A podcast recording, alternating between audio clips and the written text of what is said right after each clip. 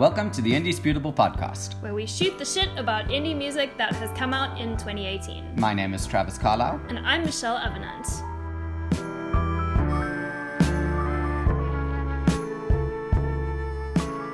Hi, how are you?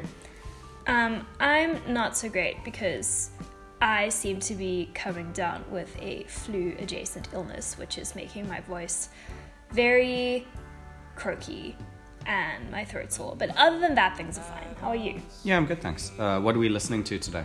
We are reviewing Father John Misty's latest album, God's Favorite Customer. Why are we listening to this, Trav?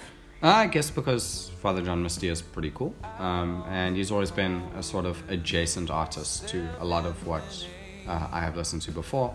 He's had held a hand in producing and writing and uh, I guess recording with a whole bunch of bands that I quite enjoy. Including Fleet Foxes. Sure, well, yeah, a bunch of them. Um, so I've also been listening to him since he kind of broke away from Fleet Foxes because that's when I first heard of him. Cool. And so, what would your elevator pitch for his latest album be? Um, Father John Misty returns with uh, much of the same that he's produced before, but this time it's a little bit more restrained and it's a good dose of sort of folk pop music. Cool. My elevator pitch would be some guy with a very nice voice releases another folk album that I don't particularly like, but I can see why other people would like it. So if you are a fan of that genre, um, yeah, not a bad idea to give it a try. Um, yeah, would you like to head into the trivia corner? Sure. Um, yeah, so my fact is that, um, yeah, um, Father John Misty has been quite outspoken about um, LGBT issues, which is good. And in 2016, in the wake of the bathroom bill, he announced that he would be donating a bunch of the protest. He would be donating a bunch of the proceeds from his upcoming gig in North Carolina to an LGBT um, organization. So that's pretty good. That's nice. I like his politics, even if I don't like his music that much. What is your fact? Uh, my fact is that in 2011, uh, just after Helplessness Blues came out, um, Which is an album by Fleet Foxes. obviously at the time he was J. Tillman. Uh, he decided to leave the Fleet Foxes as he was their drummer and branch off on his own path. Um, and a lot of people went, "What? How? How can you do that? This is such an incredible band. Uh, they're doing really well, and they're in the public eye. Why would you ever want to leave?" And he kind of collated and said, "It's a lot easier to be successful than it is to be happy."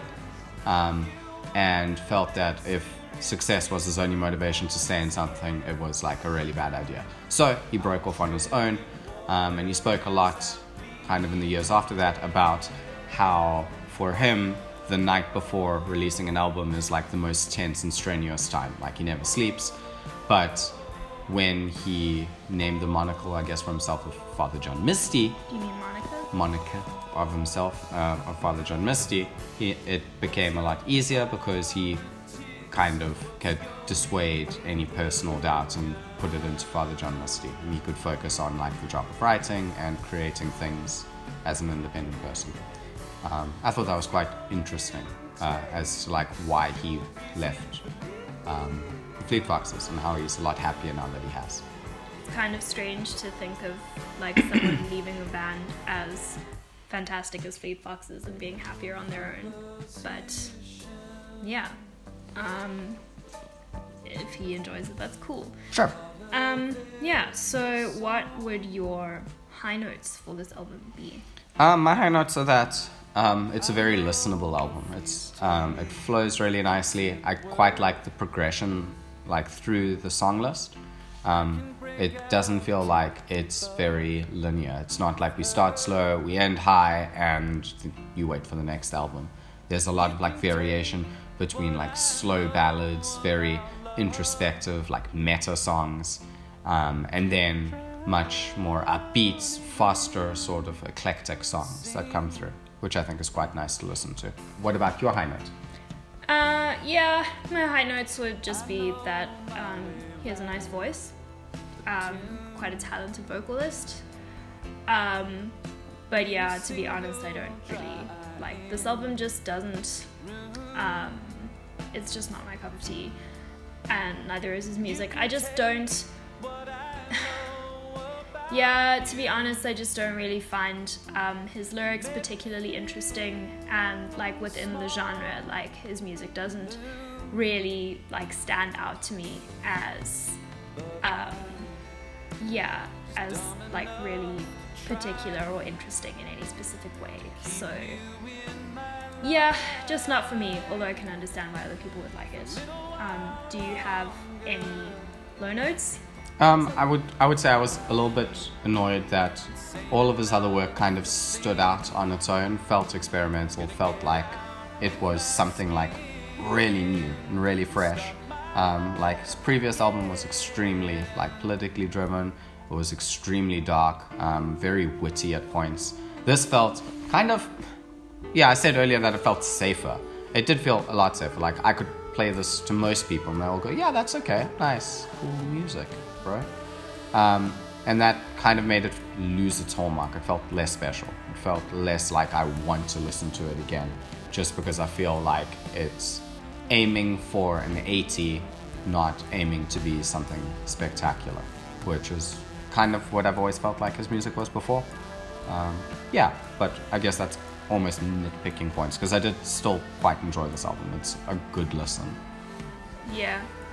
Um, yeah, I guess like in a similar vein, I did also notice that this album doesn't really stand out from his discography very much. You want to say anything in your in the discography that you did prefer to this? Um, I did actually find his previous album. What is it called? Um, yeah, his previous album, Pure, Pure Comedy. Comedy? Yeah. it was. It was more memorable. The lyrics were more memorable. Although I didn't really like that album either because um, there was a reference to evolutionary psychology, and I'm currently reading about how evolutionary psychology is tenuous at best.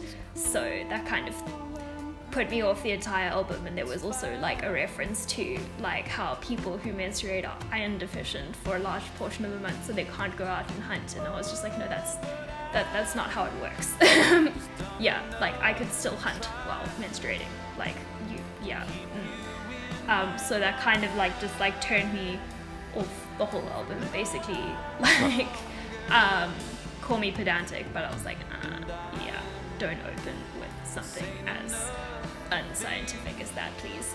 Um, but yeah, like the the lyrics were a lot more memorable and also like a lot more coherent in their message, whereas the lyrics on this album, like, um, were kind of like washy and like didn't particularly like weren't particularly there wasn't like a uh, like a coherent train of thought Doesn't Um, that kind of fit with like the idea of the album? I guess since it's like a, a washed-up guy in dire straits, like in a very depressed space, tackling substance abuse and his wife leaving him and all that.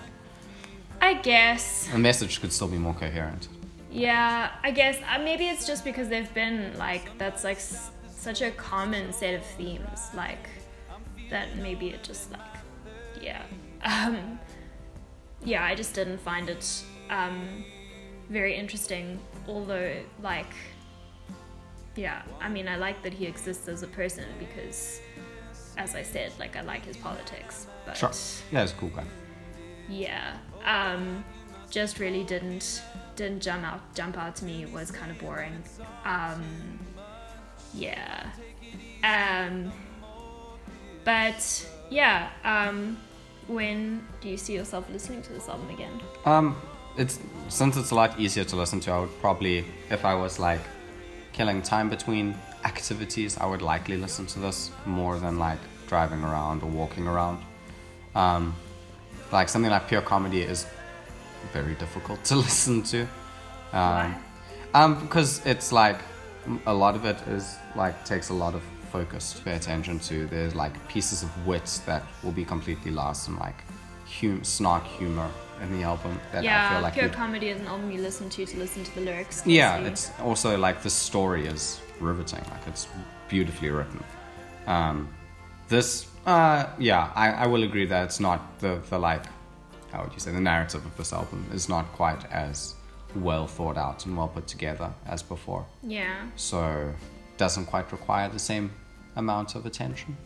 Um, I don't think I'll listen to this again because I just I don't find it like you know um, I don't find it grating or anything. I just I can't think of a time when I'd want to listen to this because I just don't really find it interesting. Right. Um, what would your mixtape track be? Oh, my favorite track on here was The Palace. I'd probably put that on for other people. It's a really, really cool song. Um, it just, the, it, it kind of, that was the one song that stood out for me on this album. Yeah, I guess the title track was also pretty good, but for me, The Palace stood out as being like head and shoulders above the rest. Yeah. Yours? Um, I think the only track that I felt uh, really put forward like a coherent, cohesive idea was "Please Don't Die." Uh, yeah, that And I also quite enjoyed. I did find the sentiment to that like quite relatable. Um, yeah, so that It actually- mixtape track. It sounded a lot like um, uh, what's that song by Car Seat Headrest? Uh, Stop Smoking, We Love You. That one. Okay, It yeah, reminded me a lot of that. I was like, oh, yeah. this is interesting. Do you have a skip track? Um, yeah, actually, I can't remember what it was called. There was one song on here if you want. that annoyed me. Uh, that one, Date Nights. I did not like Oh Date yeah, Nights. so annoying. It's just um, it, for the same reason as what did we review last time? Be- Beach House, no, Tranquility Base. Yeah, for the same was reason. so like two podcasts ago. yeah, with that front flip monster truck shit where it just grates you. The song grates me. Yeah. There's the Yeah, in the middle, and anytime I hear someone going wee, it's an excuse to not write something Yeah. and put a dull transition in the song, and that just makes me hate the song. Yeah, it's true. Um, yeah, my skip track would. yeah, sorry, but my skip track is God's favorite customer because Hmm. it's just.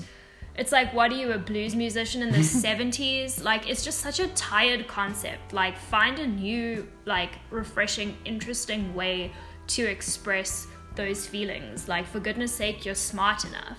Like, Right. just so like just so kind of like it just yeah that's why I, I i think the main reason i didn't like this album is because it just feels like such a pastiche of blues tropes and those blues tropes are decades old now so it's like Secondhand. particularly stale yeah um but i mean i guess um to each their own um yeah, so um, I think that brings us to what's next, which is an album called Ruins by the Swedish folk duo First Aid Kit. Interesting. Yeah, more on that next time. Yes.